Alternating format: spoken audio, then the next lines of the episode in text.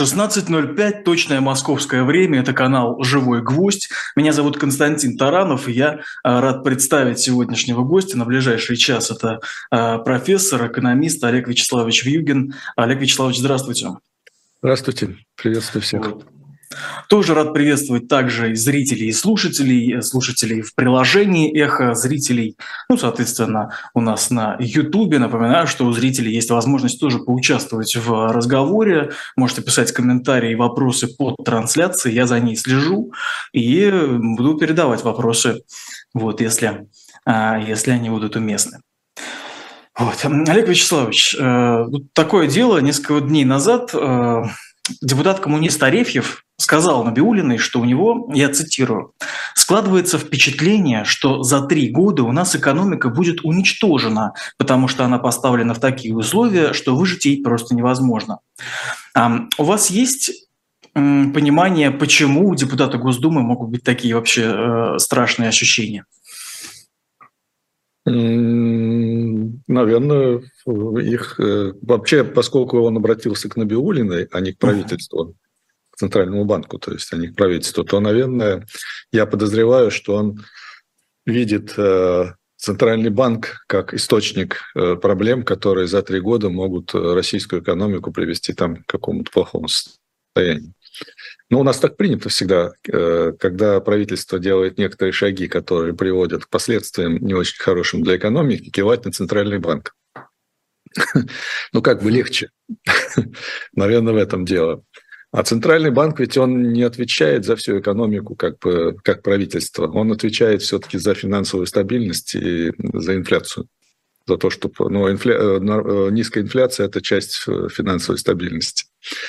И, собственно говоря, Центральный банк, повышая ставку, а, наверное, депутат, господин депутат имел в виду ставку, он просто об этом прямо не сказал, он реагирует лишь только на то, что происходит э, с государственными финансами и с бюджетом. С тем, что на самом деле э, российская экономика вот э, ну, частично в прошедшем году и в основном в этом году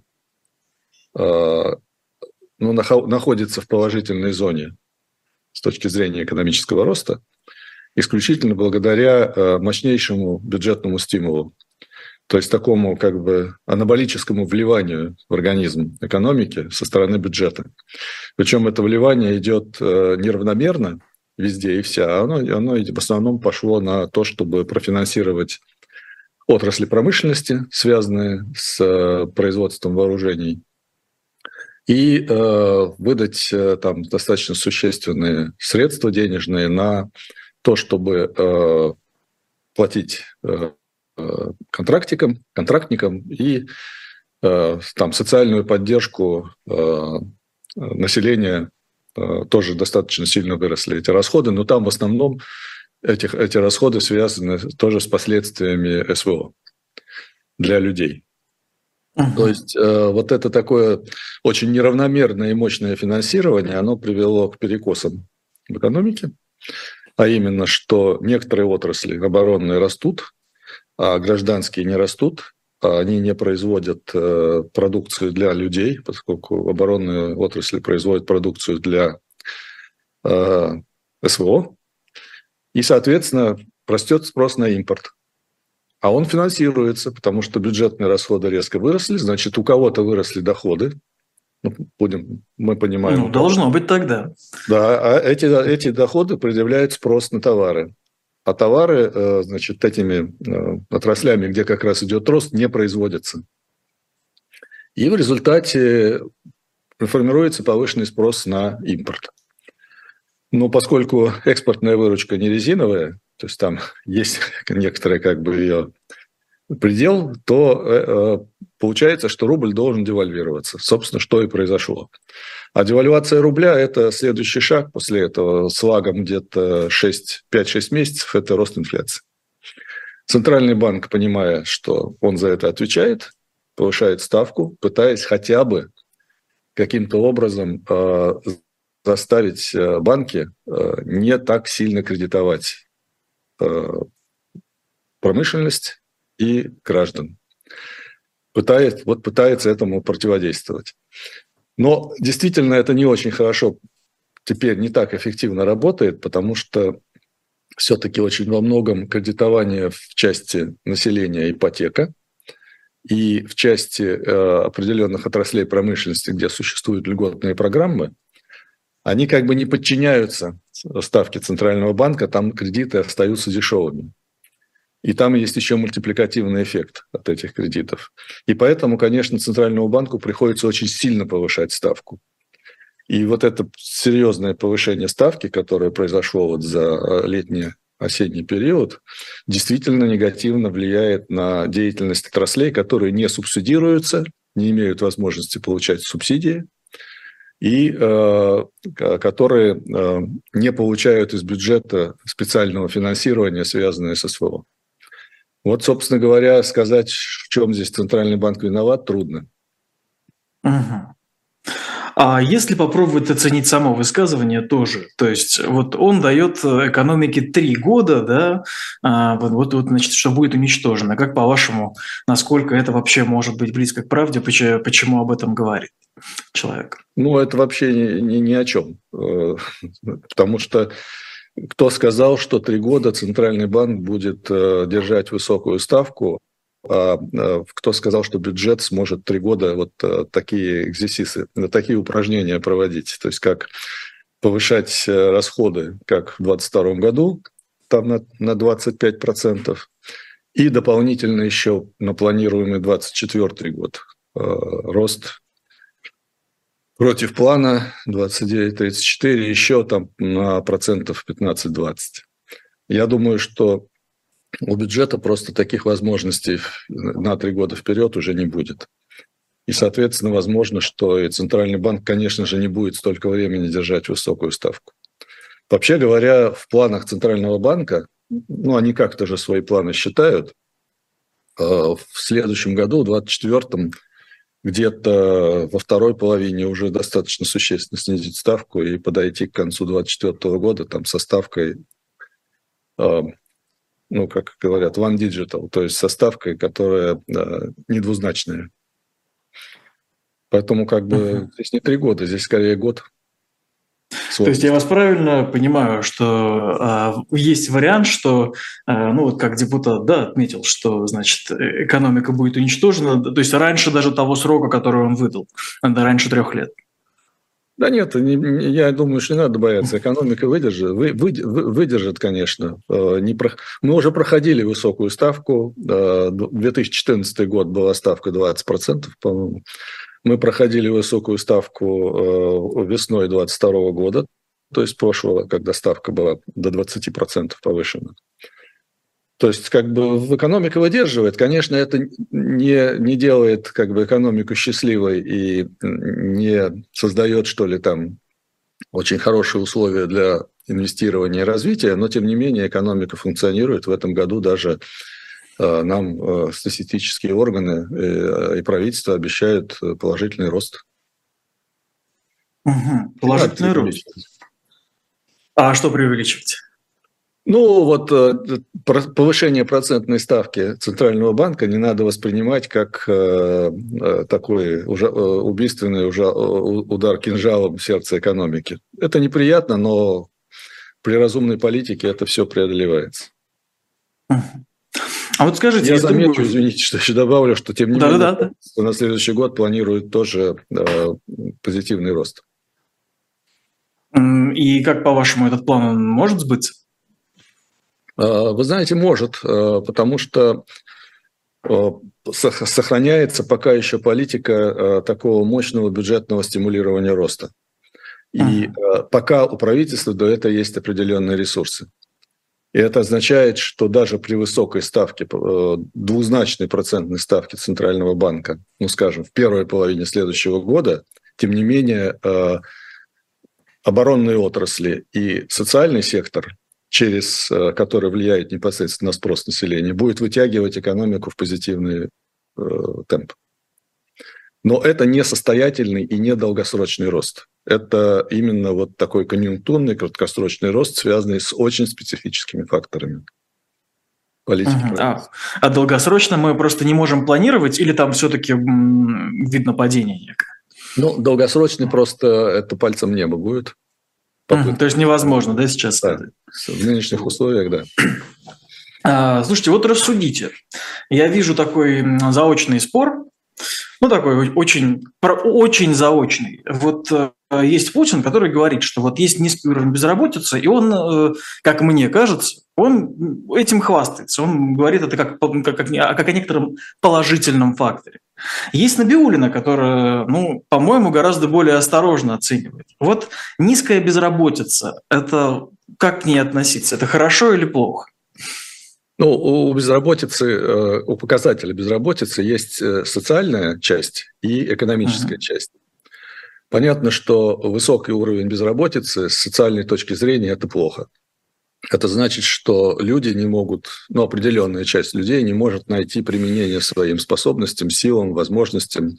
От этого страдает э, и материально страдает, и, наверное, даже и психически, потому что человек, который не, не находит э, своей себе применения, это страдающий человек, как правило. А, но есть экономический фактор. И Набиулина имеет в виду экономический фактор. А именно, в России сложилась ситуация, когда э, существует дефицит трудовых ресурсов. Э, источники известны. Это демографическая яма, которую многие демографы предсказывали еще 10-15 лет назад – и усилено это тем, что э, из-за СВО часть людей, мужчин прежде всего, в активном трудовом возрасте привлечены к этой СВО. То есть они не участвуют теперь э, в экономическом э, процессе создания благ и продуктов. А вот поэтому Э, такой низкий уровень безработицы означает дефицит кадров. Дефицит кадров означает, что экономика лишается определенных возможностей развития. Потому что без людей, без специалистов, ну, как бы даже имея финансовые ресурсы, нельзя достичь э, тех показателей роста, которые, которые могли бы быть или хотелось бы иметь. Вот Набиулина именно об этом говорит. И, собственно, об этом говорит не только Эльвира Сахибзадовна, об этом говорят э, многие промышленники и предприниматели. Там есть э, результаты опросов, там около 70% э, руководителей компаний в России говорят о проблемах с кадрами. То есть они не могут найти, нанять достаточное количество людей для того, чтобы наращивать производственную деятельность, ну или ее поддерживать. Вот. А с социальной точки зрения, да, в России нет э, большой когорты людей, которые не могут найти себе применение на рынке труда, не могут заработать деньги, э, там, поддерживать существование своих семей и так далее. Есть плюсы и минусы, просто о разных вещах люди говорят. Ну вот смотрите, когда политик, ну или в данном случае, да, глава государства апеллирует к этому показателю и говорит, ну, как мне показалось, там все-таки речь шла в контексте да, экономики. То есть это некая, это некая манипуляция, да, здесь лучше не верить и не смотреть. Ну, вы знаете, как, как для властей, э, конечно же, когда они говорят об экономических э, проблемах или успехах, важно привести э, показатели, которые говорят об успехах. И традиционно, вообще в нормальных экономиках, низкий уровень безработицы – это хорошо. Ну, вот как бы это означает, что очень в стабильном состоянии экономика обеспечивает трудовыми местами а, своих граждан. Вот. Но есть нюансы. Значит, э, можно это, это, конечно, не манипуляция, это просто попытка использовать такой традиционный э, показатель, который во всем мире воспринимается как индикатор экономического здоровья, один из индикаторов, естественно, использовать его для того, чтобы э, сказать, что у нас все хорошо. Да? Так? Ну, то есть, не знаю, мне почему-то все равно кажется, что это некая такая, ну, это ну, кривит душой человек в данном контексте. Я, я не очень понимаю, а, как это тогда оценивать. Тогда это, тогда это нужно убирать за скобки, да, в каком-то, когда это высказывание а, политика.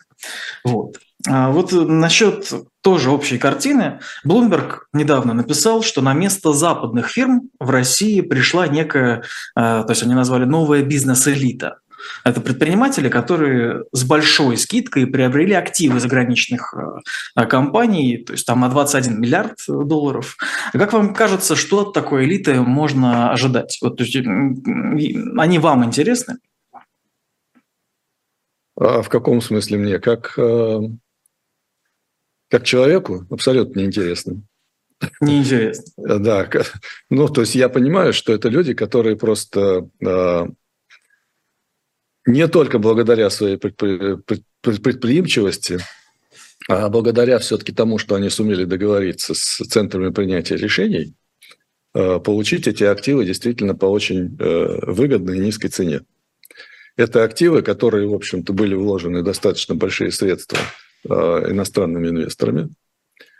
Вот. Это активы, которые э, все-таки организованы по очень хорошим стандартам э, управления, ну, в общем-то, скопированных э, со стандартов управления таких глобальных или достаточно значимых международных компаний. Поэтому, конечно, получить их в собственность э, за более или менее там, с 50% дисконтом – это неплохая штука. Вот. Э, ну, там есть, конечно, вопрос э, справиться потом э, с управлением таким образом, чтобы не потерять качество, потому что все-таки вот эти дочерние компании иностранных в России, они как бы самостоятельные компании, но они пуповиной-то очень сильно приросли к, матери, к материнским компаниям и по очень многим линиям, и по IT-системам, и по информационным системам и по э, как бы ротации менеджмента. То есть на, на самом деле не все так просто. Ну, наверное, такой, такой самый тупой пример, который можно привести, это вот то, что э, э, когда как бы там крупные европейские компании типа Mercedes или ну, будем считать, Mercedes или Audi или Volkswagen, uh-huh. которые имели здесь э, и сервисы, и даже производство частично. Скажем, Volkswagen локализовал почти 70% производства в России. Когда они ушли, они же отключили э, российские компании от э, их как бы всех информационных IT-систем. И таким образом, что сегодня, сегодня например, Mercedes, который ездит по Москве, условно, по Москве, он уже не получает того сервиса, который э, изначально был как бы в этот пакет вложен. То есть это уже машина не того уровня на самом деле. Физически так, но с точки зрения эксплуатации уже не так. Вот, поэтому, конечно, с одной стороны, люди э, как бы получили этот бизнес, но у них, я считаю, очень большая задача есть этот бизнес на самом деле э, сохранить его качество, на каком-то приемлемом уровне. А уже есть примеры, на которых можно вот понять, на которые, которые можно рассмотреть вот э, того, как они с этим справляются или не справляются? Ну, пока, наверное, рано еще говорить, но, опять же, да, не буду я называть, наверное, бренды, но есть э, примеры, когда э, эти как бы перекупленные бренды э, неприбыльны на сегодняшний день. А много таких примеров? Раз вы их не называете, хотя бы скажите, насколько Нет, это Немного, просто картина. потому что я вообще специально не слежу за э, вообще все, всей этой совокупности компаний, которые перешли в собственность российских владельцев. Это нужно специальное исследование проводить. А, да, здесь э, понимаю, напомню, у нас в гостях э, экономист, э, профессор, вот, Олег Вьюгин. Пожалуйста, поставьте лайк. Мне кажется, вот, да, я напоминаю, что можете ставить не, не только комментарии, но и вопросы, а, так сказать, поучаствовать в разговоре вместе с нами. Смотрите, вот есть еще такая, такой показатель, который, мне кажется, может быть не всем понятен. Вот за третий квартал 2000, ну, нынешнего года текущего, отток капитала вырос вдвое. То есть, как посчитали э, в высшей школе экономики, стало 18 э, миллиардов долларов, а было 9 в прошлом квартале. Вот, во-первых, что точно хочется понять, что не всегда ясно людям, не занимающимся экономикой, вот это вот, э, собственно, 18 миллиардов долларов, это много, это действительно на что-то повлияет, или это постоянно так происходит, и в целом ситуация в норме? Ну, в принципе, э, Россия как практически всегда с редким исключением, были годы, да, когда был сальдо э, движения капитала было частного капитала положительным. Это совсем немного, небольшие такие периоды были, 2000-е годы, начало 2000-х. В России всегда был отток капитала. Но uh-huh. отток капитала – это очень хитрая штука. Это не то, что можно так легко интерпретировать, как э, показатель инвестиционного климата, например. Потому что, например, если Центральный банк активно скупает э, экспортную выручку на свой баланс, то в этом случае мы будем наблюдать отток капитала. Потому что э, как бы капитал, который принесли в страну экспорт, экспортеры в виде выручки своей, он как бы не пошел в экономику, а ушел опять в доллары, а доллары хранятся за рубежом. Это и есть э, как бы отток капитала. И такой длительный период накопления резервов Центральным банком был, и это был отток капитала. Но есть еще движение частного капитала. То есть, когда действительно э, компания или предприниматели либо вывозят капитал, либо его привозят в страну. И он тоже долгие годы периодически э, был меньше или больше, но был негативный. Не будем обсуждать причины этого, там их тоже много достаточно. Они тоже не все связаны с инвестиционным климатом. А, а я бы отметил вот специфику этого года. Она вообще очень необычная, и связано это, наверное, с санкциями и с поведением российских компаний в связи с санкциями. А, скажем, если мы посмотрим платежный баланс второго квартала, когда началось серьезное падение рубля, и третьего квартала, когда рубль практически просел еще больше, то мы увидим, что, э, вообще говоря, сальдо платежного баланса было положительным. То есть обычно национальная валюта падает тогда, когда сальдо становится нулевым или отрицательным. То есть когда четко совершенно видно, что э, доллары, которые, твердая валюта, которая приходит в страну, э, она гораздо больше твердой валюты уходит. Значит, а тем не менее, оказывается, рубль падал. В чем же дело? А дело в том, что платежный баланс уже в том виде, как его считают, не показывал реальную ситуацию. То есть экспорт считается как? Вывезли товар, таможенные органы зарегистрировали вывоз капитала, ну, ну вывоз товара, mm-hmm. оценили его в той или иной валюте, ну вот мы в данном случае оцениваем в твердой валюте, потому что платежный баланс строится в долларах сейчас. Ну и, собственно, так всегда было. А, а дальше они смотрят импорт. Сколько ввезли. Для того, чтобы ввести импорт, нужно купить валюту. Ее покупают в России. А вот экспортная выручка, которая э, как бы формируется на границе как показатель вывоза товара, она просто в страну не возвращалась. Почему? Ну, э, я далек от того, чтобы прямо сказать, что вот э, российские экспортеры просто такие вот нехорошие люди, они просто-напросто э, не хотели эту выручку ввозить. Они не хотели выручку ввозить, потому что не все можно было сделать с этой выручкой. Во-первых, большая часть российского экспорта оплачивается не в твердой валюте. По-моему, уже процентов 60. Ну, то есть не в евро и не в долларах ну, ага. валютам, отчисляя как бы формально там или символически вот эти именно валюты называем. Почему? Правительство даже не раз э, призывало, давайте рассчитываться не в долларах и евро, а в дружественных валютах. Замечательно, э, дружественные валюты, но дружественные валюты э, импортерам не нужны в том количестве, которое есть. Импортерам нужна настоящая валюта, не дружественная. Вот. Связано это с тем, что России мало кто хочет продавать товары за э, мягкие валюты. Все хотят продавать их за твердые валюты. И поэтому у импортеров спрос на твердые валюты. А экспортеры продают за мягкие валюты, за дружественные валюты. И этот вот дисбаланс, он не отражается в платежном балансе, но он отражается в реальной жизни. И только вот сейчас усилия правительства, э, которые просто стали заставлять экспортеров искать пути, как ввести э, в страну твердую валюту. А это, кстати, не так просто, потому что э, из-за санкций э, западные банки, через которые и доллары, и евро проходят, они всегда будут банками-корреспондентами. Очень трудно эти деньги провести.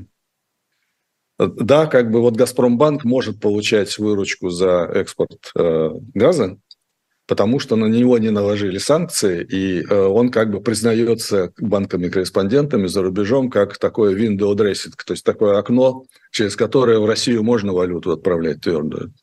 А вообще говоря, по многим другим товарам это довольно сложно. И вот правительство сейчас э, заставляет экспортеров искать пути, как это сделать. Э, вот Росфинмониторинг сидит значит, э, в компаниях смотрит за том, как они это делают. Тем более, что почему это все еще усложнилось, потому что для того, чтобы избегать, избежать, избежать санкций э, и пристального внимания, скажем, к продаже нефти по цене выше потолка, э, который установил Европейский Союз, создаются специальные компании прокладки, э, специальные схемы э, продажи э, нефти, и она, эти средства уже не так легко отследить. Они оседают в, в компаниях, которые как, как бы не аффилированы с российскими компаниями, но на самом деле они созданы для этих целей российскими компаниями. И поэтому вот и нужно так глубоко забуриться, как посадить Росфинмониторинг э, непосредственно в, в компанию «Экспортер», чтобы он смог проследить все цепочки, по которым э, товар уходит, и дальше по которым он возмещает, э, его продажа возмещается значит, поступлением конкретной валюты на конкретные компании. Вот как бы такая новая ситуация, поэтому платежный баланс, ну, конечно, он о чем-то говорит, но он не говорит досконально о том, что происходило в этом году. И привело правильно... к существенному падению э, рубля. Ага. Ведь, э, ведь, извините, еще добавлю, ведь выручка от экспорта нефти, например, в этом году, она, э, да, она поменьше, чем в 22 но она одной из, одна из самых высоких за последние годы. А рубль стоит не 60, а 90. Угу. А там считается вот эта продажа за, за индийскую валюту, вот, э, которую Конечно, нельзя вытащить? в платежном балансе, а, да, все ну... это перегоняется по официальному курсу рупии к доллару и включается в платежный баланс как выручка. Вот смотрите, вы описываете ситуацию, у меня возникает ощущение, что вот эта вот новая обстановка, она не позволяет а, полноценно, ну или там просто анализировать ситуацию. А, это так? Может ли исследователь, есть ли затруднения какие-то новые у исследователя? То есть, то, чтобы вот оценить экономические параметры, а их сейчас можно оценить нормально, или все-таки а, туман ну, как бы вот новые условия, которые сейчас есть, не позволяют этого сделать. Ну, вообще, конечно, информационный голод для аналитиков существует, безусловно. И вот как, uh-huh. я хорошо помню этот период, вот ближайший, совсем недавно, когда рубль вдруг стал падать, падать, падать, падать, это там июль, да, там июль, ну, конец июня, июль, август. Я хорошо помню, как, ну, у меня много достаточно знакомых аналитиков и э, экономистов, которые просто гадали, не могли понять, в чем дело, и придумывали всякие гипотезы, от чего это происходит. Вот, как бы, то есть был, был, был, был такой действительно туман, статистический туман, э, потому что вот э, не видны были многие вещи. Потом постепенно стало приходить понимание, и появилось немножко больше информации, особенно и от, от, от того, как стало действовать правительство. И мне кажется, что в начальном периоде даже и Центральный банк, и правительство сами не понимали, почему это происходит до конца. Ну, то есть смотрим, платежный баланс в плюсе, а рубль летит вниз, как сумасшедший. В чем дело? И Центральный банк тогда говорил, да нет, дело не в том, что не возвращают валютную выручку.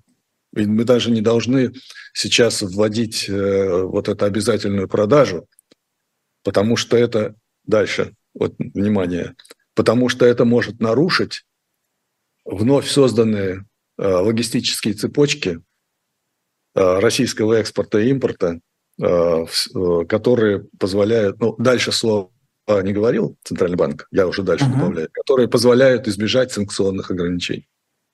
Он останавливался на этом месте. Говорил, что это может повредить ну, как бы деятельности российских компаний. То есть я вас правильно понимаю, они сами себе закрыли частично глаза, да, вот своими и, и правилами, и в целом э, тем, как они анализируют ситуацию. Нет, глаза уже открыты. Просто uh казалось, что мы сейчас вот как-то так директивно перейдем на... Поскольку в недружественных валютах расчеты рискованы, особенно если речь идет о санкциях, если речь идет о экспорте или импорте товаров, которые никак не подвержены санкциям, а таких много, такие тоже есть товары, их немало, то там как бы, в общем-то, можно рассчитываться в той валюте, в какой ты хочешь и в которую ты нашел.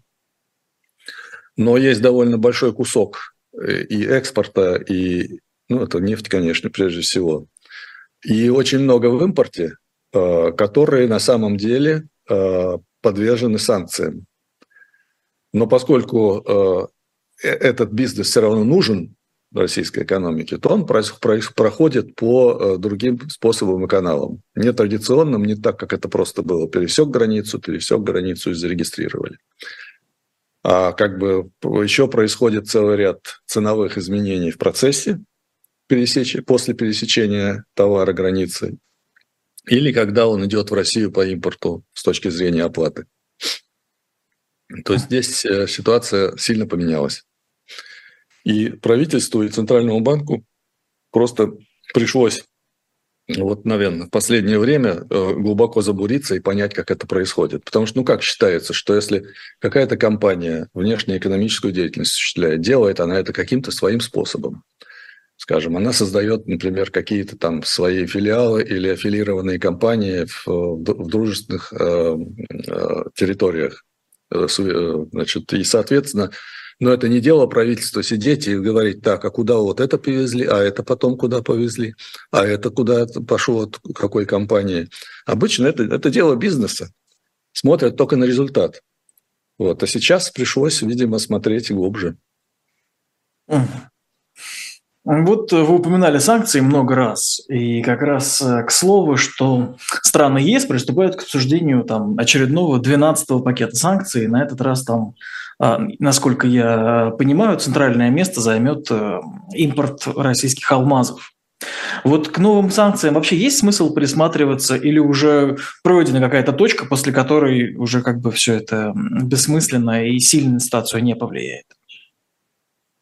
Ну, знаете, к сожалению, ну, не к сожалению, к, к сожалению одних и, наверное, э, ну, не к радости, но как бы к позитивному э, настроению других – эффективность санкций зависит от того, э, насколько как бы весь мир к этим санкциям присоединился. Мы все хорошо понимаем.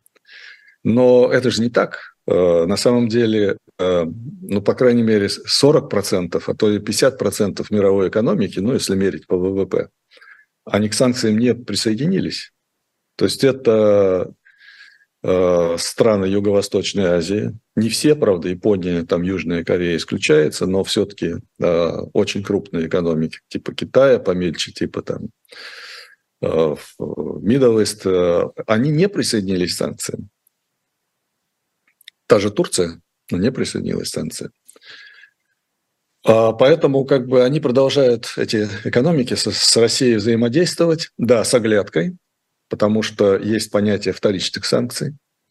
То есть ты можешь, как говорится, не присоединяться к санкциям, то есть не говорить, что там я не покупаю российскую нефть а по цене выше потолка.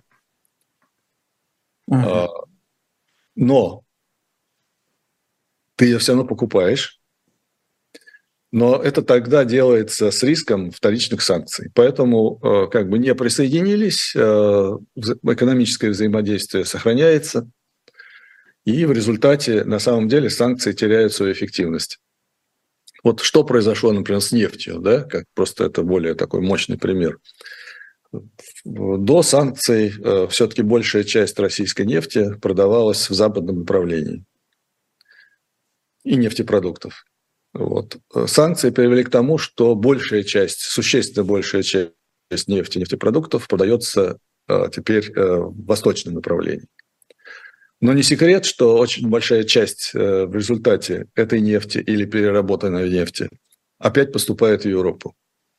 Только вот через э, переработку в Индии, э, в Китае, но Китай сократил, скажем, закупку у других стран этой нефти, которые там не, находятся ни под какими санкциями. То есть просто произошло перераспределение потоков.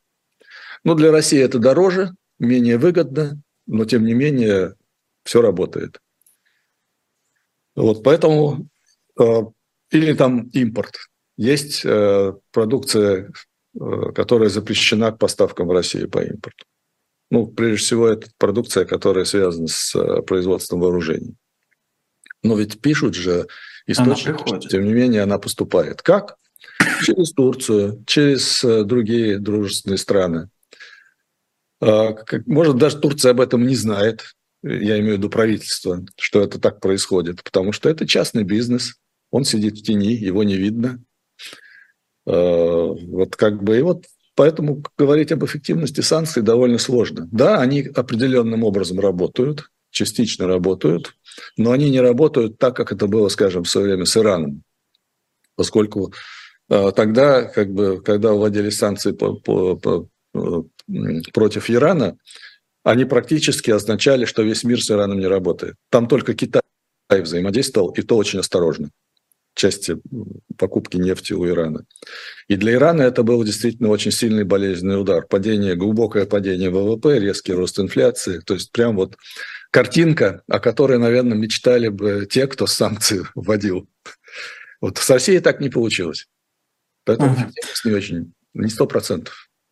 Ну, то есть такая кремлевская пропаганда, она в этом плане права, и Запад как бы чижика съел. Я вас правильно понимаю? Вы, вы об этом? Ну, не, ну как бы не, не то, что чижика, но да, как бы да, что вот такой замысел, глобальный замысел санкций не получился. Вот. А, напомню, в гостях Олег Вьюгин, экономист, профессор. Пожалуйста, поставьте лайк, пишите комментарии. Вот за всем слежу, а нам это очень помогает. И один из вопросов Юрий из Рязани спрашивает, зачитываю. Олег Вячеславович, можете прокомментировать санкции против э, СПБ биржи, ну, Санкт-Петербургской биржи, соответственно. А чего опасаться и к чему готовиться российским розничным инвесторам?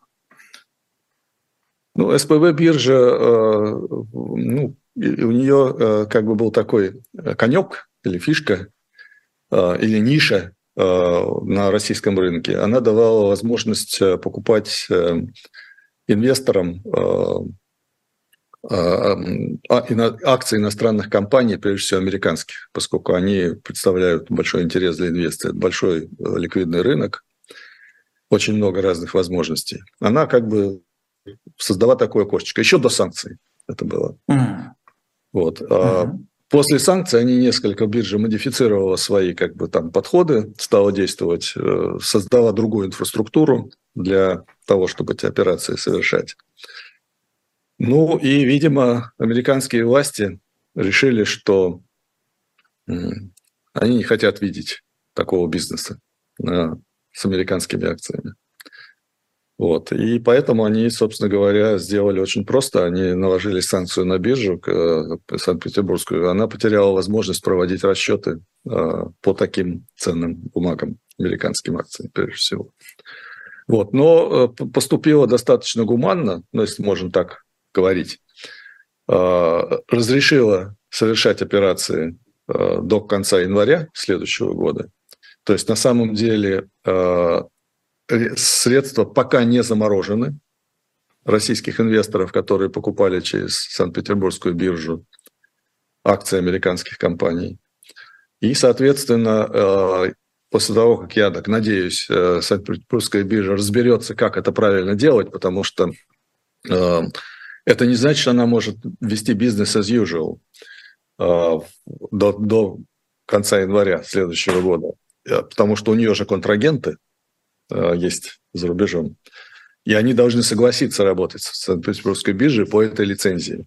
А для этого нужно проделать довольно большую юридическую работу э, для того, чтобы как бы все поняли, что я имею в виду все контрагенты, все партнеры поняли, что они могут завершить расчеты по этим американским акциям для российских инвесторов без э, санкционного, дополнительного санкционного риска со стороны э, АФАКа. Вот я так понимаю, сейчас такая работа ведется.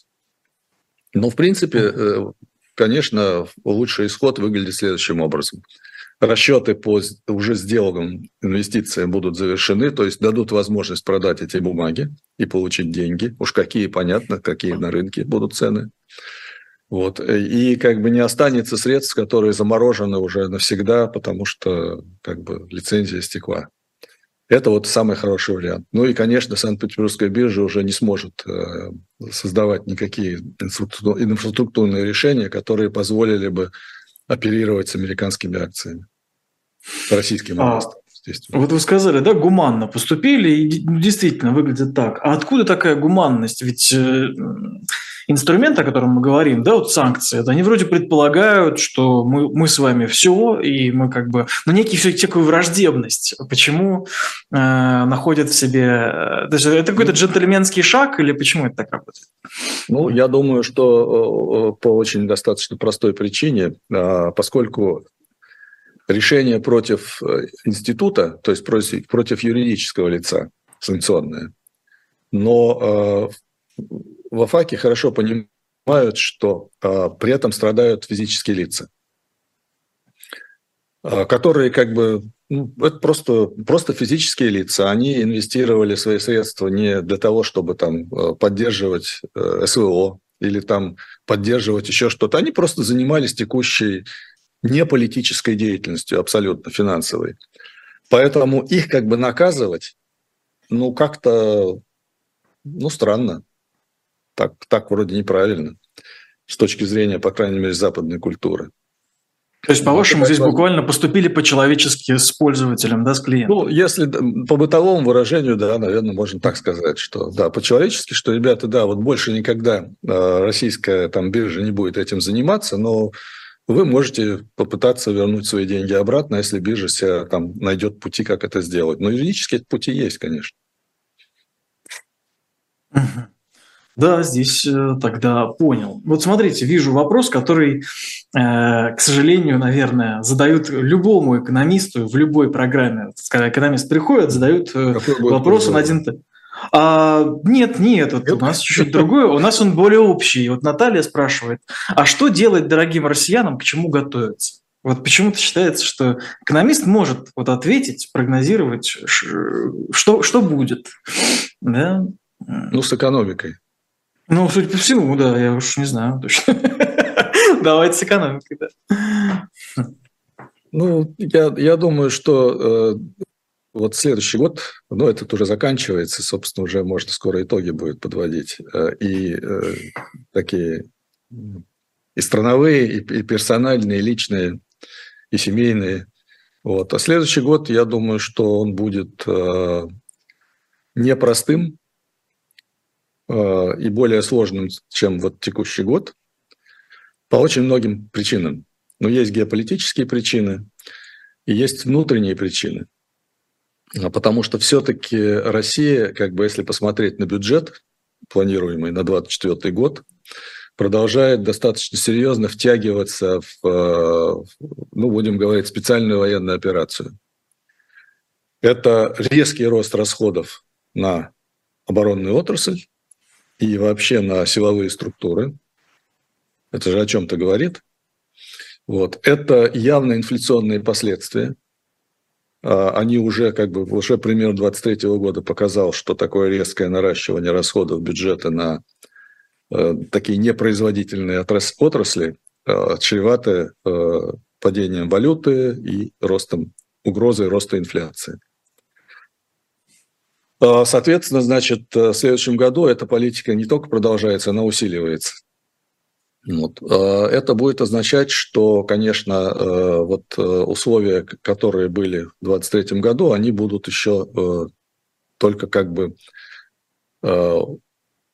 углубляться негативно. И, негативные последствия вот этой политики, они будут проявляться, к сожалению.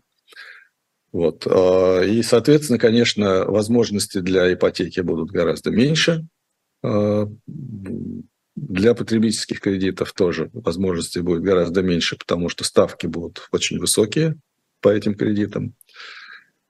Ну и, соответственно, а, реальные доходы, видимо, уже не будут так расти, как это было в 2023 году. 8 дней. То есть это будет с экономической точки зрения довольно сложный год, я бы так сказал. Он не будет драматическим в том смысле, что э, будет э, какое-то там катастрофическое событие либо на финансовом рынке, либо на экономике в целом, но он будет непростым. Я считаю, что 23 год в этом смысле был гораздо лучше. То, что можно ожидать 24 это вот такое общее ожидание. Что ожидать людям, да, ну, как бы, да, ну, если экономические условия ухудшаются, ну, соответственно, наверное, и общая температура по больнице тоже ухудшается. Но нужно хорошо понимать, что все же неоднородно. Uh-huh. Вот, скажем, в текущей политике, которая и, собственно, проецируется на следующий год, э, достаточно больше средств чем когда-либо раньше, будет поступать именно домашним хозяйствам с очень невысоким доходом. Происходит это по каналам чистой социальной поддержки, которые правительство реализует, понимая, что нужно сохранять э, такое как бы лояльность населения э, к политике, которая проводится. Но это во многих странах э, бюджет, э, бюджетные расходы используются для поддержания лояльности, благо, если на это есть возможность. И второе, второй канал – это то, что через э, финансирование э, оборонной промышленности и производства вооружений, а ведь часть денег идет в зарплату, то есть э, это когорта людей, как бы, которые заняты на таких промышленных предприятиях, они будут получать нормальную зарплату или хорошую зарплату, или даже у них расти будет эта зарплата. То есть у этой части как бы, населения все будет хорошо. Но, с другой стороны, есть еще очень большая другая часть населения, которая работает в гражданских отраслях, малый бизнес, э, индивидуальные предприниматели. Вот у них э, ситуация не будет столь хорошей, как э, у других, вот у тех, которых я назвал. А в среднем, вот я вижу так ситуацию, что прям вот такого позитива, как был в 2023 году, а он получился, и реальные доходы выросли в 2022 году, в 2023 году по сравнению с 2022 довольно заметно. Ну и вал внутренний продукт формально тоже, видимо, будет 2 там плюс роста э, зарегистрировано э, Росстатом. Даже поговаривают, что может и 3 получится. Вот э, как бы дальше повторение этой же политики в 2024 году уже таких плодов не даст. Смотрите, вы упоминали валюту чуть раньше, да, отвечая на этот вопрос. Э, э, скажите, а, то есть я правильно понимаю, что этот доллар за 100 рублей он будет, да, и к нему уже лучше будет привыкать, да, или это все-таки будет что-то, с чем буду дальше бороться? Как вам кажется? Да, я думаю, что доллар от 90 до 100 уже будет, э, и к этому надо привыкать. Это имеет вообще значение? Это имеет значение, потому что до сих пор э, импорт, который России нужен, несмотря ни на что, и это нормально. Нельзя э, в современной экономике как бы производить все-все-все, что надо, не вообще покупая ничего извне. Ну, э, точнее так, это можно, но вот, скажем, э, если искать пример такой страны, я знаю одну, это Северная Корея. Вот, ну все... и там они от внешних источников зависимы весьма на самом деле серьезно. Ну, Китай, да, их Китай снабжает, да. То есть а, вот получается, что даже Северная Корея не, не является самодостаточной страной. Вообще самодостаточных стран в мире не существует в этом смысле. Все взаимодействуют с, с, с внешней глобальной экономикой. А, по очень простой причине, что, конечно, если создавать абсолютно примитивную экономику, такое натуральное хозяйство в крайнем виде, то да, можно как бы вообще изолироваться и не быть э, во взаимодействии ни с какими другими странами. Но никто такой задачи не ставит. Вот, поэтому импорт, будет спрос на импорт. И деваться uh-huh. некуда. А раз так, то э, цена рубля, выраженная в долларах, будет иметь значение прежде всего э, как э, стоимость продукции в стране для потребления и как э, инфляционный фактор. Uh-huh. Вот та девальвация, которая прошла с, там, с 60 в начале текущего года, 60 там с чем-то, 65, 67, до 90 э, с чем-то э, сейчас, это будет иметь инфляционные последствия. Собственно, поэтому Центральный банк и э, как бы вот принимает те меры, которые мы тут видим. Вообще, исторически в России всегда было, насколько упал рубль, настолько за несколько лет выросли цены. Вот. Это факт. Но, тем не менее, люди, постоянно живущие в России, не очень это замечают. как бы это а, тоже такой момент. А вот смотрите, а, слышал разговор, хочется сказать недавно, хотя, может быть, уже несколько месяцев назад, а, обсуждали возможность введения двух курсов а, доллара, внутренний и внешний. А, вот. Мысль, конечно, э, по-моему, сразу отменили, но тем не менее, насколько вам кажется, могут ли такой вот инструмент использовать, чтобы как-то, э, ну, насколько я понимаю, он нужен для управления курсами именно ручным? Нет, тогда нужно, э, если это сделать, тогда нужно управлять и ценами внутри страны. Ну, это есть... как бы, это, это, точнее так, это не достигнет цели э, там, укрепления рубля или стабилизации курса, потому что там просто весь вопрос механизмов, их очень много разных. То есть можно поступить, как это было в, на, на закате Советского Союза, когда как бы вся выручка от экспорта контролировалась государством. То есть все, что поступает от экспорта, забирало государство. Не знаю, сможет ли сейчас Российская Федерация э, так сделать. То есть поставить всю экспортную выручку не просто под контроль, а ее как бы экспроприировать. Ну, грубо говоря, обязательную продажу сделать, да? А в Советском Союзе даже не надо было обязательную продажу делать. И как бы эта выручка дальше на аукционе продается э, компаниям, которые хотят купить что-то по импорту. Вот почему, у них, почему вы не уверены, что это может получиться? Ну, это можно сделать. Э, во-первых, э, будет сильное сопротивление экспортеров, и можно сильно очень э, их как бы демотивировать uh-huh. к тому, чтобы заниматься таким экспортом. Вот. Во-вторых, когда эта выручка будет продаваться на аукционах, то курс, который там будет формироваться, он же будет рыночный, как бы он аукционный будет и он будет соответствовать спросу на импорт. Ну, то есть это будет примерно то же самое, что сейчас, только другим механизмом. Сейчас э, власти э, фактически пытаются там, вернуть экспортную выручку в страну и продать ее с очень высоким рейтом, то есть там до 90%. И, соответственно, дальше на бирже э, или у банков можно покупать эту валюту для того, чтобы заниматься импортом. Ну, то есть вот э, сделать как бы такую, ну, это плохое, наверное, предложение. Была ссылка на Китай, но Китай-то ведь э, имеет офшорный, оншорный юань не для того, чтобы э, стабилизировать курс юаня или его там как-то укреплять. Это совершенно другая история. Просто Китай через оншорный рубль, рубль, юань, дает возможность использовать юань в мире – то есть можно покупать юань в Гонконге э, вот, для того, чтобы его использовать во внешнеторговых расчетах. А есть э, юань внутренний.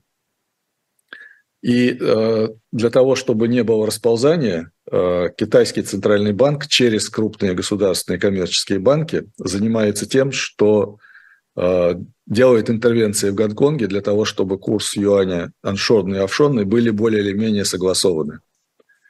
То есть это не механизм для того, чтобы стабилизировать национальную валюту, юань. Это механизм для того, чтобы предоставить лимитированным порядком некое количество юаней для внешней торговой деятельности. Ясно, да. Тогда ждать этого Полагаю, Нет, не стоит. Этого не стоит, этого делать да. не будут российские власти. Вот. Олег Вячеславович, спасибо вам большое, что провели с нами час. Э, мне лично было очень интересно. Я что-то даже и для себя и понял. Надеюсь, слушатели тоже. Э, да, был, был очень рад с вами пообщаться. Да, да. Спасибо за приглашение. Час пролетел прям, как я и не заметил. Это правда. Да, рад попрощаться и со зрителями. Напоминаю, что расходиться рано, уже буквально через несколько минут. У нас здесь же на канале будет отвечать на ваши вопросы а, Сергей Бунтман. Я думаю, всем а, собственно, известным. А чуть ближе к вечеру, уже 8 часов, у нас в эфире а, Владислав Назенцев, тоже, я думаю, представление не нуждающимся. Всем всего хорошего, до свидания. До свидания.